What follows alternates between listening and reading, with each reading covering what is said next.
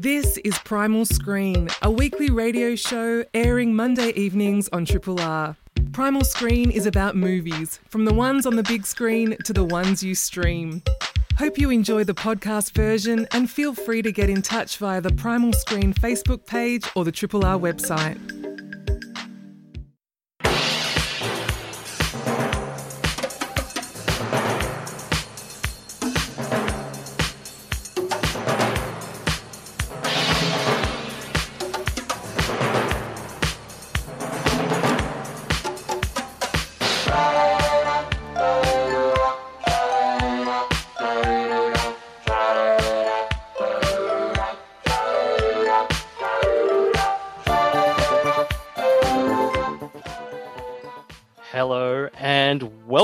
To Primal Screen, a triple, triple R film criticism show and podcast. Welcome all. I am your host, Paul Anthony Nelson, the thing of this Fantastic Four, broadcasting in the virtual studio, joined by the Human Torch, Sally Christie, Hello. Haven't Flame been called on. that before. the Invisible Woman, Flick Ford, sure, I'll go with that. and joining us again because she loves a film festival, it's our Ms. Fantastic, Cerise Howard. Ms. Fantastic. Is that a real character? It's well, it's Mr. Fantastic technically, but I couldn't give myself that name. That would just be wrong. but now we know which one you really wanted. Paul. it's clobbering time. Uh, well, thank you for not making me the thing, and that includes in a John Carpenter, Howard Hawksy sense as well. I'm much flattered. You're most welcome. Um, we'll take the second of our deep dives into the program of MIFF 68 and a half, this year's reduced online only version of the Melbourne International Film Festival, which would be currently filming filling Melbourne's Forum, ACMI Kino, Hoyt's Extreme Screen, and Astor cinemas, if not for a certain global pandemic. We will be gripped by a sense of our impending demise with Amy Seimetz' She Dies Tomorrow. Then we'll flood the joint with righteous revenge against a Guatemalan dictator in Jairo Bustamante's La, Lor- La. Then we'll strap ourselves in through a 14 hour road trip through an alternate canon of cinema in Mark Cousins' documentary series Women Make Film. And finally, we'll do a quick lightning round of spotlighting other films we've individually seen and enjoyed during MIFF 68 and a half so far. Also, as you listen to us chatting about these films, please feel free to hit us up on our social media channels and leave a comment. Just search for Primal Screen on the Facebook, the Instagram, and the Twitter. So, without further faffing about, uh, shall we shall we get into the films? Let's do it. Listeners, please join us on the couch for our first film. Do I have to wear the helmet? Uh, yeah, definitely very important to wear the helmet. Um, you know, these things look like big toys, but uh, at the end of the day, if you hit anything too fast and too straight on, this thing can flip right the over. Well, I'm gonna die anyway. She Dies Tomorrow, the second feature written and directed by Amy Seimetz, uh, features Amy, played by Kate Lyn Sheil, who is ravaged by the notion that she is going to die tomorrow, which sends her down a dizzying emotional spiral. When her skeptical friend Jane, played by Jane Adams, discovers Amy's feeling of imminent death to be contagious, they both begin bizarre journeys through what might be the last day of their lives. Cerise, Oh, did this vision of a world where everybody is suddenly gripped with the feeling that this might finally be the end before stand- spending the day staring out the window contemplating it resonate with you at all? ah, look, there's. This is one of uh, a few films I've already seen at this year's MIFF that seem uncanny in terms of their uh, the mood they ge- they generate matched to a certain topicality that I think the filmmakers couldn't have foreseen. Um, there, there are so many films in this year's program that, if they're not outright dystopian, uh, at least still conjure up a mood of unease and despondency, and uh, and speak to this strange time we're in. Um, so you could say, at least in as much as there is this weird synchronicity between the the mood of this film and the mood of the moment, then yes, this this did leave me uh, a little unsettled. Um, mind you, I didn't have to uh, keep reminding myself it's only a film, it's only a film. It, it didn't quite get under my skin to that extent. it wasn't a full uh, last house on the left type um, experience, um, mercifully. Um, it was quite an effective little film. It's it's it's an odd odd film. I found myself strangely unsatisfied by its close, but then I also don't know how I would satisfactorily end such a film as this. So, um, and and and I, I, don't particularly want to discuss the the ending because that's no fun for anyone, is it? Uh, so. It's just an awkward little film to talk about, as, as some are, um, but it, it is an effective mood piece. Um, and the idea that people can infect others with their mood is is something that is perhaps a thing. And people can bring other people down. We we we sometimes refer to other people as being a bit of a downer. That that some people uh, can be relied upon to to um, not exactly bring the party to a, an occasion. And, and, this is a film of people who fail quite uh, well painfully to to elevate others, and uh, it, it actually doesn't seem that far fetched. It's high concept, but not that high, if you know what I mean. Mm. So yeah, I loved um, yeah.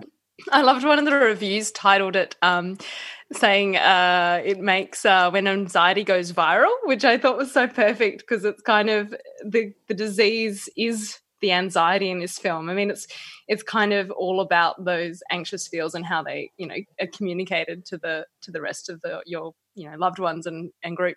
It's you kind of you're right though about it being this weird film to talk about though because it's so it sort of combines so many different genres. Like it's a comedy and kind of a drama as well, and it has these sort of sci-fi esque elements, I suppose. Um, I really love Jane Adams as Jane. I think she's so perfectly cast. And there's this wonderful moment when she gate crashes her sister in law's birthday party in her floral pajamas and she lets them all know that she's going to die tomorrow. And it's, I think, moments like that that I really um, had a good time with. I had such high expectations for this film. Um, the trailer is really phenomenal, and the film has this really striking and, and memorable visual design.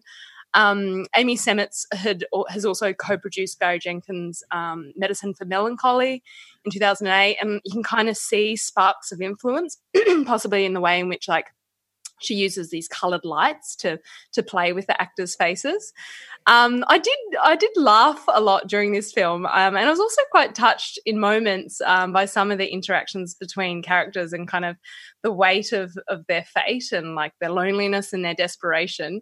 Um, there's lots of like frenetic and sort of panicked energy to it as well. Um, but I don't know. I think that I usually nearly well. I nearly always love these kind of strange indie hybrids. I've got a bit of a, um, I, I, I think I'm really usually very drawn to them, um, and I like the way in which they're like pairing these arty aesthetics with like genres like sci-fi and horror. But I think that sometimes when there's so many different elements, it's really hard for it to be well executed. and um, I do feel as though this film so, sort of meanders along and maybe kind of really similar to what you're saying, Cerise. It's more of a feeling rather than a story, which is kind of in some ways it's such a you know it's totally fine. It's very beautifully shot and so it's fine for it just to be a feeling. But for those people who are kind of looking for something perhaps a bit more engaging in a narrative sense um, might feel a bit disappointed. Sal did you catch this I didn't see this one, although I did get a text message just before the show from Emma Westwood, who is our, our, our friend of the show and frequently on it, and she said this film made her want to die tomorrow. wow. Wow, strong. I, Emma Westwood's very short review, and I said I'm going to say that on the air tonight. That means it either really worked for her or really didn't. I'm not sure. I, yeah, wow. I, f- I feel like I'm going to be a little bit contrary t- on tonight's show. I was quietly stunned by this. This might be the sleeper of MIFF for me this year. I I love the style of it. I love the cast, which is like an Ocean's Eleven of post New American cinema character actors. Um, it's rare that I see a cast where I, I know almost every actor in it. Yeah. Um, I loved how tiny it is. Like even the credits, like clearly a very small crew worked on this. Uh, it seems like a very indie movie. Seimetz actually paid for it with her earnings from acting in last year's Pet Sematary remake. Um, oh. She financed it through that. Um, I I don't know. Yeah, I think there's something about this film that just really. I love I, I love the indiness of it. I love the the the fact that it invokes the, the realization when people realize they're going to die invoked many reactions. Some of them have kind of got this thrashing fear, but a lot of them had this benign acceptance, which is really interesting. Um, I think in some ways it feels like an American indie cousin to Lars von Trier's Melancholia. I had the exact same reference written down. I, I actually I feel like Melancholia is a stronger film, but I oh it is completely yeah. see that connection. Yeah. I mean, yeah, Melancholia was my number two film of the last decade. So, you know, but I think this is, yeah, very much an American indie cousin to that. I thought it was a lot funnier than I expected it to be. Mm. Um, it's quietly enthralling. And yeah, and as you say, Cerise, very seems to really tap into our current moment. Um, but also, it's all, it feels to me like a damn fine reflection of the time between waking up and reading the news in the morning. it's that point where it's like, hey, everything's fine, life, and then you read that and you're like, oh, everything's going to hell, and and then that's the rest of your day, staring out windows, wondering. Um, I felt the moment. There's a moment in this film where multiple characters arrive at the same realization at once. I thought that moment was transcendent. it was beautifully directed. Um, that ends with kind of a tear running down Tunde Adebimpe's cheek. It was just like, yeah, it just really struck me. I also feel like this might be the most rewatchable film about apoc- apocalyptic dread ever made. I feel like I could easily come back to this because it does play with so many moods and shades and colors, and it's not just downbeat, and it's and it, and it is has these moments of humor and these little kind of character turns, and as you said before, um, uh, uh, uh, flick, all hail Jane Adams. She's so wonderful. I love her in um, Joe Swanberg's Easy and obviously um, Todd Solondz's Happiness. She's just so, she's one of my favorite actors of all time. I just really love her on screen. She's um, re- really wonderful. She is. You know, it's funny. When I was watching this film, I was actually thinking if this is the horror offering for MIFF, Paul is going to be bitterly disappointed. that was my first thought when I was watching this film because I'm like, it's not horror enough. no, well, well we've picked the two closest horror adjacent mm titles that MIFF have had. I love that we've sought that out too, because you know we have a bit of form for the horror genre here on Primal Screen. Yeah, Paul, you and I were talking the other week about, um, I guess, the lack of genre cinema that was in included in MIFF this year. It was really, I guess, slim pickings when it came to looking for horror and things like that in this year's program. Yeah, there wasn't any night shift. I was a bit no. disappointed. Although another one of my possibly slightly controversial reviews today. Uh, today, um, I'll just flag now. There was a little too little horror in something else as well that I might get a little agitated about, but we'll we'll get there later. Um, but yes, I thought She Dies Tomorrow was it was just I don't know, it just really it was it, images from it have begun to kind of have continued to stay with me. Yeah, a, it did a couple stick of days with me as well. It. Yeah, I had that same feeling actually. I'm not sure how I feel about it. I had, I, I both felt a bit disappointed, similar to what you were saying, Cerise. Like at the end, I was a bit like, mm. hmm. But then it did stick with me. So then that says something about it, surely. Well, there was a powerful sequence early on when the colours first started pulsating, and I was reminded of some uh, some films with real horror bona fides as classics. And I was thinking of the Ring films and um, Kiyoshi Kurosawa's Pulse. There was a bit of a, a bit of misdirection early on that might suggest that technology had a part to play in whatever was going on and infecting people.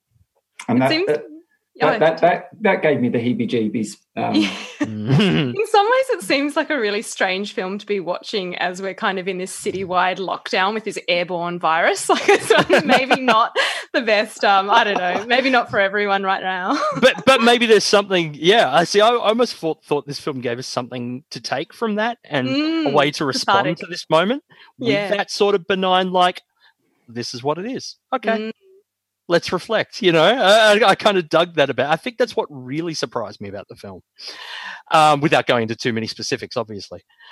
So She Dies Tomorrow is available to rent online via MIFF 68.5 until August 23rd. Just head to their website, which is 2020.miff.com.au. You're listening to Primal Screen on Triple R. Triple R on FM, digital, online, and via the app. You're listening to Primal Screen on Triple R with Flick Ford, Sally Christie, Cerise Howard, and myself, Paul Anthony Nelson. Now, if you if you please, join us by the electronic device of your choice for our second film of the evening.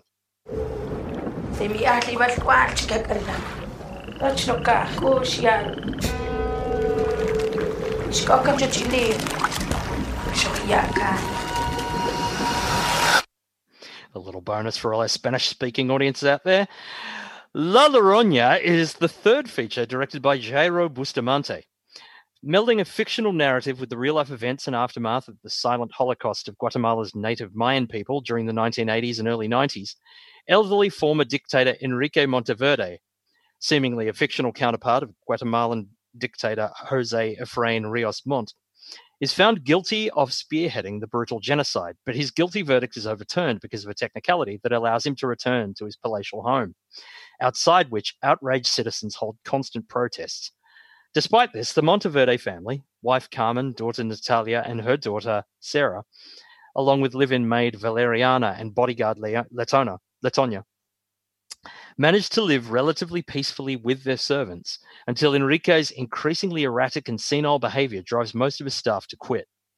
Shortly thereafter, a young woman, Alma, arrives as a new worker, and spirit, supernatural activity ensues. Sally, did this not at all part of the Conjuring universe slice of political horror give you the chills? I, I really, I really love this. Um, it's interesting with Cerise saying before that there seems to be an unintentional uh, theme with the films this year at MIFF, sort of reflecting with what we're going through, and I I think that this fits in really well with that. Um, it's about a family that is essentially trapped in their house for very very different reasons. Um, this was a really beautiful i think interesting new interpretation of the classic myth of the weeping woman. Um, so we've got this family that is in domestic crisis and it's made out from the get-go that the the monster and the horror in this film is um, Enrique, the, the, the patriarch of the family, um, and you know, sort of shining a light on his war crimes and how horrific that is is the kind of the big key thing here. Um, I, I found it really incredible how this is put in the horror genre, where everything that made me frightened and scared and uncomfortable in this film was from him. Mm. Any moments where I felt unease beca- was because of him.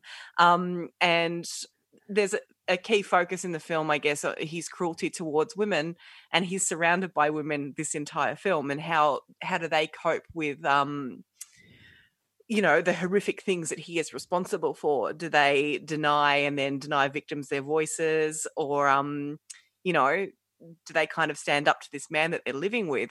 So I, I found it to be a really interesting way that they've looked at this the, these horrors that have happened that are fictionalized in this film obviously but you know have happened yeah yeah it's um I looked a little into the the, the silent Holocaust um, that they refer to in this film. La Llorona is not only the name of the legend of the Weeping Woman; it's also the name of the site of one of the regime's earliest massacres. Oh, so there's a nice little uh, kind of mm. reference dovetail that I'm sure is uh, an irony, uh, not uh, very. I think it's very much intentional. Um, yeah, given this employs the, the, the horror tropes and the legend of the weeping woman to examine kind of guilt and justice in regard mm-hmm. to this real life genocide. Um, you, you, I kind of expected this to be heavy on politics and light on chills. Like when I saw that this was the most obvious horror film yes. in the lineup, I was like, oh god, this is just yep. going to be on politics. And even the trailer for this looks like it's going to be very heavy on politics and light on chills. Very much so. It really sort of draws out the political side of it. Mm. Yeah, and I would say to folks expecting that, guess again. I think I'd love this as well. I thought it was really it's it builds steadily and it's certainly not a horror film for multiplexes, but it does build this kind of increasing increasingly asphyxiating sense of dread. Um, and as you say, like whenever Enrique's going around, you know, you're kind of always like, what's he doing? What hole? What? Yes. sway does he hold over these people in his house? And it's interesting because all the women at, at at the start, like it starts with all the women in his family sort of saying this incantation almost like to kind of protect their home. And so you get this idea of a united front when it first starts. And then as the film goes on, you're suddenly realizing how many of these like how much stockholm syndrome is there going on here mm. with the wife with the daughter with the maid with the like like how how long have these people how did they get here and how are they held against it you know are they being held against their will and have gotten used to this situation like it's so intriguing and the mm. film doesn't reveal their their sort of how they're all connected to certain things until later in the film it's exquisitely shot. It's one of the it's most beautiful, beautiful, films. The tracking shots in it are absolutely incredible. Like it's just gorgeous. Just stunning. And like there's like sort of use of beautiful pools of light and this hazy light at times and shadow. Um, and it's beautifully acted and staged as well as you kind of got these testimonies of real world horrors slowly blending seamlessly into the horrors of myth witchcraft and vengeance um, and when things do get and things do get a bit ghostly towards the end, it's genuinely creepy. Yeah, it is. I actually, actually did get a, a couple of chills from that last act, for some moments in that last act. Um, and it's it kind of and it also you know resonates obviously with the loss and anger of generations of people. But yeah, I just found this it's it's told with elegance, with economy, so much atmosphere and rage. I, I, think it's it's an intelligent work of horror that mm. that really resonates. Um, I think so too, and I also think it, it it really captures that. I guess intergenerational trauma that war has, mm. and that's a very real thing. Um, how you know this this gets passed down, and these things that we, you know, I guess perhaps you know have people close to us eh, in these horrific acts how do we cope with that? How do we deal with that? Um, and i think another thing that was incredible about this which is worth mentioning is the sound design in it. Mm. um, it was so the, the main family in this film is sort of hostage in their house almost because of protesters.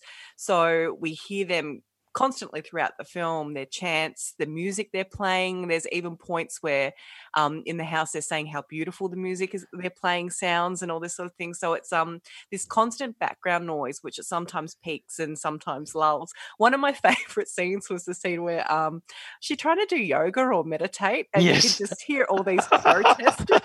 like she's trying to it's just like it's impossible. That gave me a lot of 2020 energy as well yeah, it did. Yeah, like the constant protests outside the mm-hmm. house, mm-hmm. um, and that constant presence. It's and you're right. It almost soundtracks half the movie. It does. Yeah, um, it really does.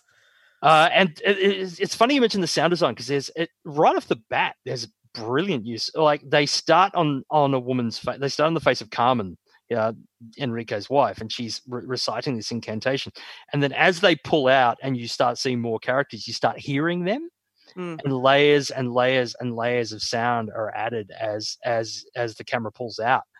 Really beautifully done. This is a film of such exquisite craft and yet it doesn't yeah and yet it feels every inch like like a like a, an art house horror movie. Yeah it does. Um yeah i don't think it's an accident that that um the re, the new to australia streaming service shutter have picked this up as a as a shutter original in english speaking te- um territories because yeah, I think it absolutely belongs. Um, yeah, I, I, was I was really again, this is a film that really surprised me.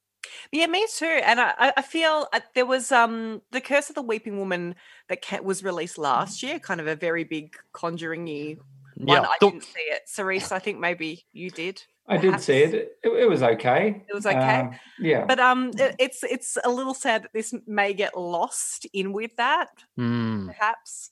Yeah or maybe some people might, you know, go for one confused, like thinking they've picked the right one and fall onto this and enjoy it. Who who knows?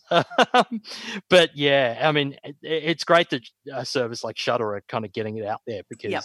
once once MIFF is done, of course. Um, but uh, yeah, but if um, if you have no desire to be a Shutter subscriber or anything, and you really want to catch this film, um, La Llorona is available to rent online via MIFF 68 and a half until August 23rd. Um, Sally and I thoroughly encourage you to do so. Yes, it was Just, great. head to uh, MIFF's website, which is 2020.miff.com.au, and that is La Llorona. Triple R. You're back with Primal Screen on Triple R, who are indeed your station in isolation. Radiothon is kicking off on Friday. So please, if you can, if you're any position at all, and we realize it is difficult for people, but um, if you can find it somewhere, please uh, donate and help us keep going. This uh, this radiothon might be the most important in Triple R's history. Um, the person that you are listening, talking to at the moment is Paul Anthony Nelson. Uh, with me here in the Primal Screen virtual studio are Cerise Howard, Flick Ford, and Sally Christie. For 13 decades and on all six filmmaking continents, thousands of women have been directing films too. Some of the best films. What movies did they make? What techniques did they use? What can we learn about cinema from them? So the the latest film in our spotlight on MIF 68 and a half is Women Make Film, which is the 11th long form documentary written and directed by Mark Cousins. As told through clips from 183 female directors, this epic revisionist history of the cinema focuses on women's integral role in the development of film art. Using almost a thousand film extracts from 13 decades in five continents, Cousins asks how films are made, shot, and edited, how stories are shaped, and how movies depict life, love, politics, humor, and death, all through the compelling lens of some of the world's greatest filmmakers, all of them women. Flick. Now I understand you've only seen the first part of this. Is that is that right? That's right. Yeah, I'm a I'm a late late bloomer. Maybe Late bloomer? Has anyone But- made it all the way through? I have. Uh, Parts in. three parts, Two. two I'm parts. three parts in. I'm three I'm, parts. I'm nine hours in. Yeah. I'm I feel so hooked though that I, I was- have got a yeah. marathon ahead of me. Well, And I'm yeah, really- I- I'm, I'm game. I was going to ask, did this journey through the looking glass into an alternate history of cinema reveal a wonderland? you know what? It it honestly did. I the first thing I said within the first like ten minutes of watching this film was, "This is the best twenty bucks I've ever spent ever." um, I uh, I'm so uh, enamored by this. I um. I feel like it really touched on something that maybe uh, a lot of listeners and other film nerds have had this experience growing up. But I, I remember subscribing. I won't say what film magazine this was, but I was a subscriber to a film magazine, and they ha- would have these specials, and they'd often like couple it with another magazine that was, you know, of a similar sort of interest to their readership. So every now and then, I'd get this. I'd get the film magazine, but I'd also get a soft porn mag like FHM um, included in, and it was this assumption that if I liked movies, I must be a straight man, wow. and uh, yeah, it was kind of it was, and even the reviews in this film magazine would be like, you know, Which film went. magazine, Flick? Which I'm not one? gonna say- No, I'll I- say off air. I've, I've, I've got to say, is it, is it a word from maybe the middle chapter of the Star Wars trilogy? Yes, it might be. Yeah. Right, that was my guess too. yes. Um, Oh. and they would like the reviews weren't particularly well written. They'd be like, you know, oh, how hot is Jessica Alba? Or, you know, like it was, it was pretty terrible reviews. All right. Incisive criticism. yeah and so i remember just as a really you know in my early teens just having the message that i was outside they were the gatekeepers to cinema and i was distinctly outside of it and unfortunately that feeling kind of continued on um, i remember um, all of the films that I learned about, a lot of the films that I learned about on what cons- constituted the canon of cinema was all male directors. And um, even with like going to uni and being in film production classes, the majority of the class were dudes. Um, and then even more recently, I remember seeing that documentary Hitchcock Truffaut about these two iconic filmmakers, and they had all these interviews with directors. All of the directors who were talking about, you know, the impact of cinema and the role of cinema, all dudes. And so routinely I've been told that cinema is outside of my experience. And I've always had to kind of um, negotiate that. And it's just such a powerful, this film, Women Make Film, is such a powerful redressing of that miseducation. And it's a, it definitely is a re-education on the amazing role that women have played. So I am, I am so hooked into this, and I encourage everyone to commit to the next 14 hours of um, this uh, I don't know odyssey in film. Shall, shall, we go in an order of who has seen the least to the most? So I think so. So uh, so Flick has seen one part. Cerise yes. has seen two. Sure. Um, it's funny because I mean, it, Mark Cousins has been something of a, a, film revisionist historian for some time. His the story of film started off with a few direct provocations and insisted that the canon was racist by omission, which uh, yep. And now this this series begins very early on with Tilda Swinton in the voiceover asserting that the canon that all of film history has been sexist by omission. Um, yep, yep, big mm. tick there again too. Um, I hear Mark Cousins' voice everywhere here, even though very sensibly yeah. he knew to have all of the voiceover, at least in as much as I've heard through something like 16, 17 out of 40 chapters across these five episodes. Uh, it's all being voiced by women. Um, I still hear his accent weirdly, even his northern, uh, his, his Irish, um, his very peculiar, particular enunciation. I can't help but hear it weirdly, which is slightly annoying in this context, but nonetheless, his research uh, is impeccable and his dedication to the cause likewise. And he has unearthed the most remarkable um, assemblage of footage of films from filmmakers known and much lesser known from all around the world, from every era of film history. And it's um, an incredible blessing to have this. And I'm really looking forward to the next three episodes of another representing another nine hours of deep diving into uh, an alternate history of the art form that I'm so enamored of. Mm. As as you say, Cerise, it's written because he writes it. Like he's mm. written and directed this. It's very much written in his syntax, yeah. and I suspect he's directed the actors that way as well because they speak in the same to- like the same kind of pauses and the same really kind of clipped, clipped, yeah, um, yeah, phrasing and a, a, certain didacticism, which isn't out of place here, admittedly, but um, yeah, lots of pithy little lines and little points of order, and yeah, it's so distinctive. Um, yeah. So if I have, if I, oh, I was just going to say, oh, one, one, one, yeah, um, niggle. It's just that it's very auteurist directors, directors, directors, as if women haven't been hugely important in every other field of filmmaking. But that's cinema. That's another thing it needs to address yet. Yeah. Um, the cult of the director that can be. I think they did. They did cover their butts with that at the start of it by saying they're focusing on directors.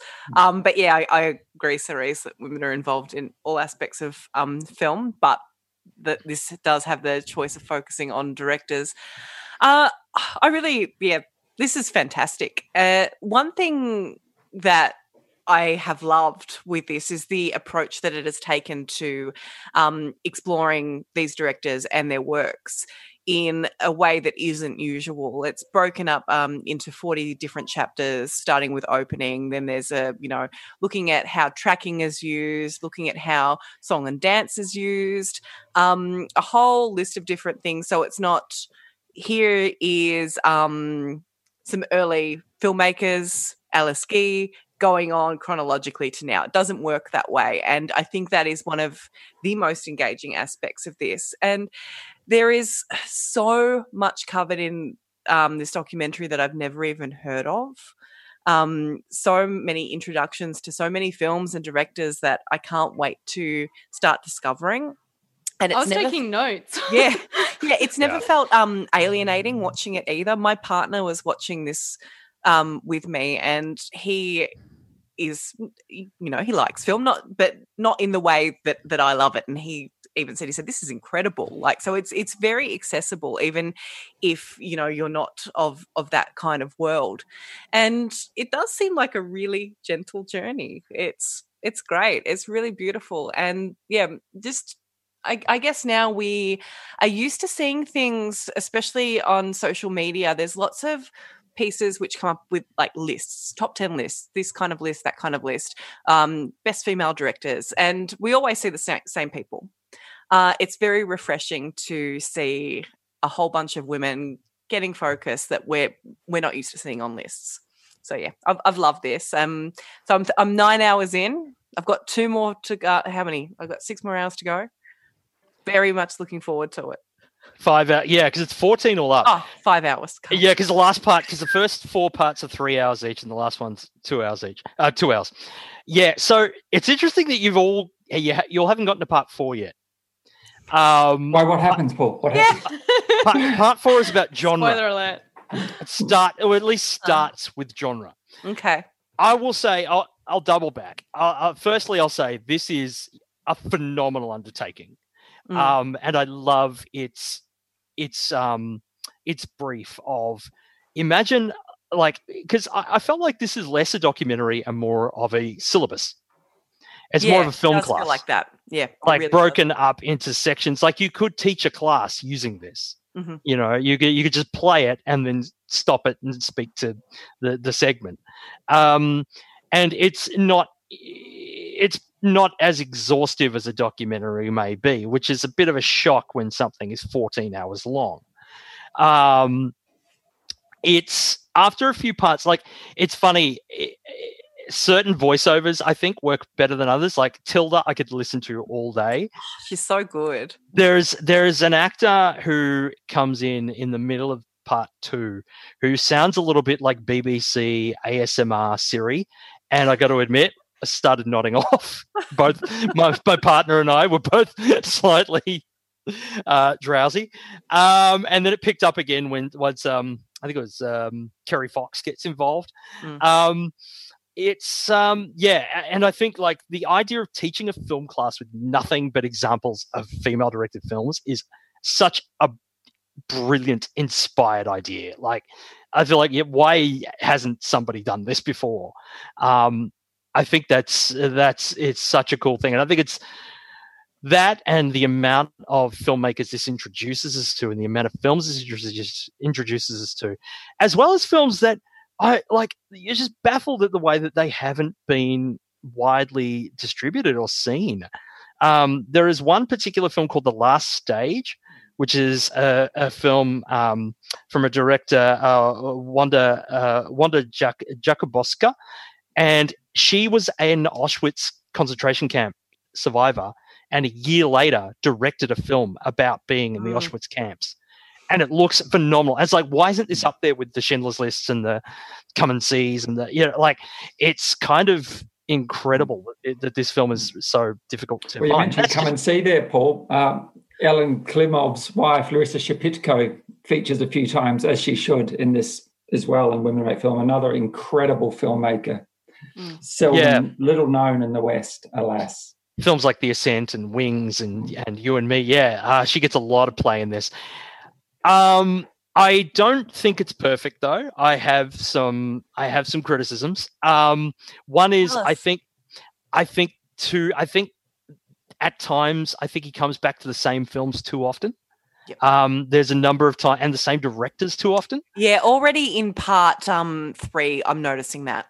Yeah, and and and in ways when you can kind of like, well, I I feel like I can think of at least two other examples you could have used here from filmmakers that were barely seen here, and uh, he does like the the voiceover does say at the beginning that yes, we're not not all your favorite directors are going to be here, but when you get through all five parts and directors like Lina Wertmuller and Amy Heckerling haven't been mentioned, it's kind of bizarre. Like, and then you get to chapter four when they they plan to talk about genre and they start with melodrama. They get to sci-fi and horror. The horror section shows an elitist contempt for horror that actually pissed me off. Mm. Um, they look at 10 like the section's called hell and horror. Only three of the films the 10 films they discuss could actually be termed horror movies. The others are one's a documentary one's a drama like they start talking about tragic events in films or tragic tragedy almost rather than horror and it's like the only films that get mentioned are girl walks home alone at night the babadook and um, nothing bad can happen those are the only horror or horror adjacent films that even get mentioned the whole section. And it's like, no, you know, no Raw, no Stephanie Rothman's The Velvet Vampire. Like, I understand that a highfalutin film class probably wouldn't teach exploitation. So obviously, okay, fine. If you don't want to mention, this might not be the place for Doris Wishman Oh, or Roberta Findlay. but it's kind of like you, it just felt very elitist to me. It's like if you're going to do a horror section, show a goddamn horror film. Yeah. It really, really annoyed me. And after that, I got to admit, the film had my hackles up for a bit. So I loved, I adored part one. I liked part two and liked part three a little bit more. Had a lot of mixed feelings about part four, and then part five kind of brought it home. I think it would have benefited from Cousins' previous work. Uh, the story of film was broken into 15 one hour episodes. I think this would have benefited from that structure. I Um, haven't seen um the story of film, which is available on DocPlay, so I'm, I'm going to start watching it. But it, it- does it take the same kind of approach? It does. It focuses on different eras. So Okay. each episode is an era of of cinema or a Mhm. or a type of yeah a movement or um, Yep. yeah. Okay.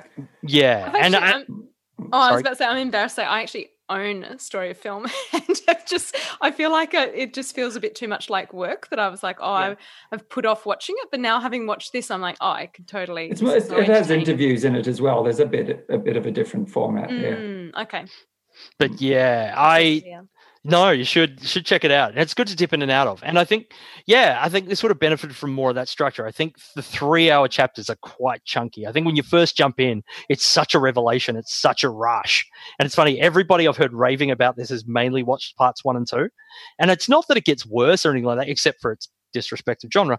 Uh, but the rest of it, it, it keeps up a high standard. But I just think, yeah, maybe a little bit of a structural change. But other than that, look, I highly recommend. Look, I think it's it's just it's essential that this exists, and it's and it's essential that you um, learn about these filmmakers and seek out their films. I guarantee you'll end up with a, a fulsome watch list after checking this out.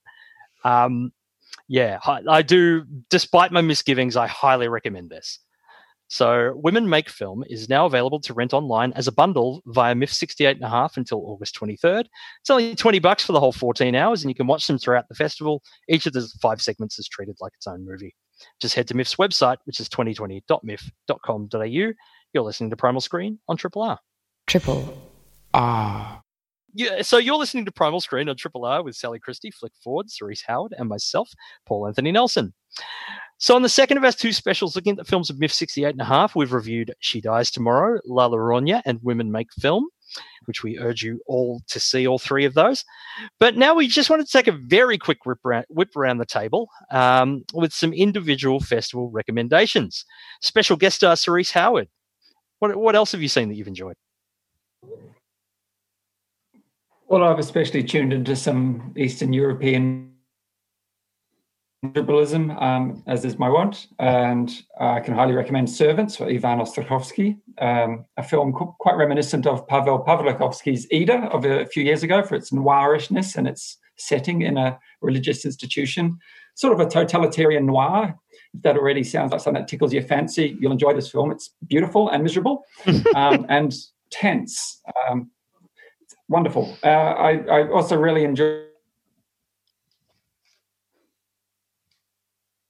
it's a, a film from Ukraine. I think we're having some technical difficulties, Cerise. You're sort of zapping in and out there, unfortunately. yeah. Uh, Oh. I'm we can hear you now. I? Yeah. Now we can Okay. hear you again. Yeah. So sorry, Oh, what was that second one? Uh, Atlantis. Atlantis. by Valentin uh, Vasianovich or something like that. I sense I'm dropping out again. No. No, no, we've got you. Perhaps you take over. I'm, I keep dropping out, evidently. so so uh, so that's uh, the wonders of technology. So uh, servants and Atlantis uh, are Cerise's recommendations. Um, Sally. Um, the other thing that I looked at this week was it was a special screening, wasn't it, Paul? It was It was a spotlight screening available Yeah, Friday night only. of um Corpus Christi, which I really loved. Um, I think it was my favorite narrative so far of the um of the festival. Wow. Um, mainly the the lead performance. I think he was just so captivating and amazing. I loved it. It was um so basically it's the story of a juvenile delinquent that really wants to be a priest and impersonates a priest for a short amount of time um after he leaves juvie and it was the story was nothing um i guess revolutionary but uh, the the performances in it were just so incredible that I just found it completely captivating. Especially, I, I don't know his name off the top of my head. The lead actor, and he was Yeah. amazing. I loved it. Bartosz, Bill, uh, yeah, yeah. Yeah, his first name's Bartosz. I know that. Yeah, I really enjoyed it as well. Um, yeah, I, yeah, and again, such a captivating lead performance, Yeah, he was just amazing. and um, yeah, great compassion and humanity. Really, really clear-eyed stuff. Yeah, I dug it as well. Mm, I had Um, that on my list, but I, I missed out on it. ticket. I think it will get a release somewhere. Yeah, It fingers will. crossed. So that's Corpus Christi flick. Uh, yeah, I watched Shiva Baby last night. Uh, I enjoyed it immensely. It's only I'm like looking se- forward to this one. Yeah, it's um, it's only seventy minutes. It's super quick. Um, it's basically about a young woman who um, uh, attends a shiva, which is like a sort of week long mourning period after someone's died, and um, it's just gets so fantastically uh, awkward. so she's got her like successful um, nemesis ex girlfriend there. Um, there's this constellation of like aunts and uncles and family friends all worrying about like her future job prospects and dating life, and then the surprise arrival of her sugar daddy. and um, like it's just really darkly comic and a lot of fun. Um, I enjoyed it immensely. And my other one is unfortunately sold out, but it is The Last and First Men which is um, directed by the wonderful um, film composer jo- Johan Johannesson. Um, it's fabulous. Uh, it looks fabulous, sorry. But I just wanted to give it a bit of a shout out because even though that's sold out, there is a MIFF talk. Um, Art of the Score, which is a fantastic podcast, is doing uh, the film of mu- film music of Johan Johannesson. So that is still available, so you can check that out. I'm looking forward to that. Yeah, because that was going to be accompanied by an MSO performance originally, Mm, and that was cancelled because yeah. of stage four, and it's been replaced by this art of the score talk. Yeah, that looks like the film representation of one of his scores. Like it's just It dark. does, and doesn't it? And another Tilda over. Yes, Tilda's all over MIFF this year. Um, very quickly, I could say I highly recommend Shirley, um, which Oh, I'm yeah. sure is a film that might come up on the show later this year. I don't know if it ever comes out. Um, with Elisabeth Moss as horror novelist Shirley Jackson. Um, yeah, I loved this. Such a great character study. It's from Josephine Decker, who directed Madeline's Madeline, um, and uh, Thou Wast Lovely, and oh, something like and uh, Butter on the Latch. She's an American independent author um, that does this really subjective kind of um, anxiety-inducing stuff. And this is her first kind of this is her, like her move towards something more straight edge and narrative, and she blows it away. It's it's really great. And Elisabeth Moss is scarily good as always. So that's Shirley and uh, Corpus Christi and Atlantis and Servants and Shiva Baby and Last and First Men. So catch those as well. You've been listening to Primal Screen on Triple R with Flick Ford, Sally Christie, Cerise Howard, and myself, Paul Anthony Nelson. And on Spotlight on MIFF 68 and a half, we reviewed She Dies Tomorrow, La Llorona, and Women Make Film, which are all available on MIFF 68 and a half's online platform until the festival ends this Sunday, August 23rd. Head to their website, 2020.miff.com.au. Thanks for listening to Primal Screen, a weekly radio show airing Monday evenings on Triple R. Hope you've enjoyed the podcast version and feel free to get in touch via the Primal Screen Facebook page or the Triple R website.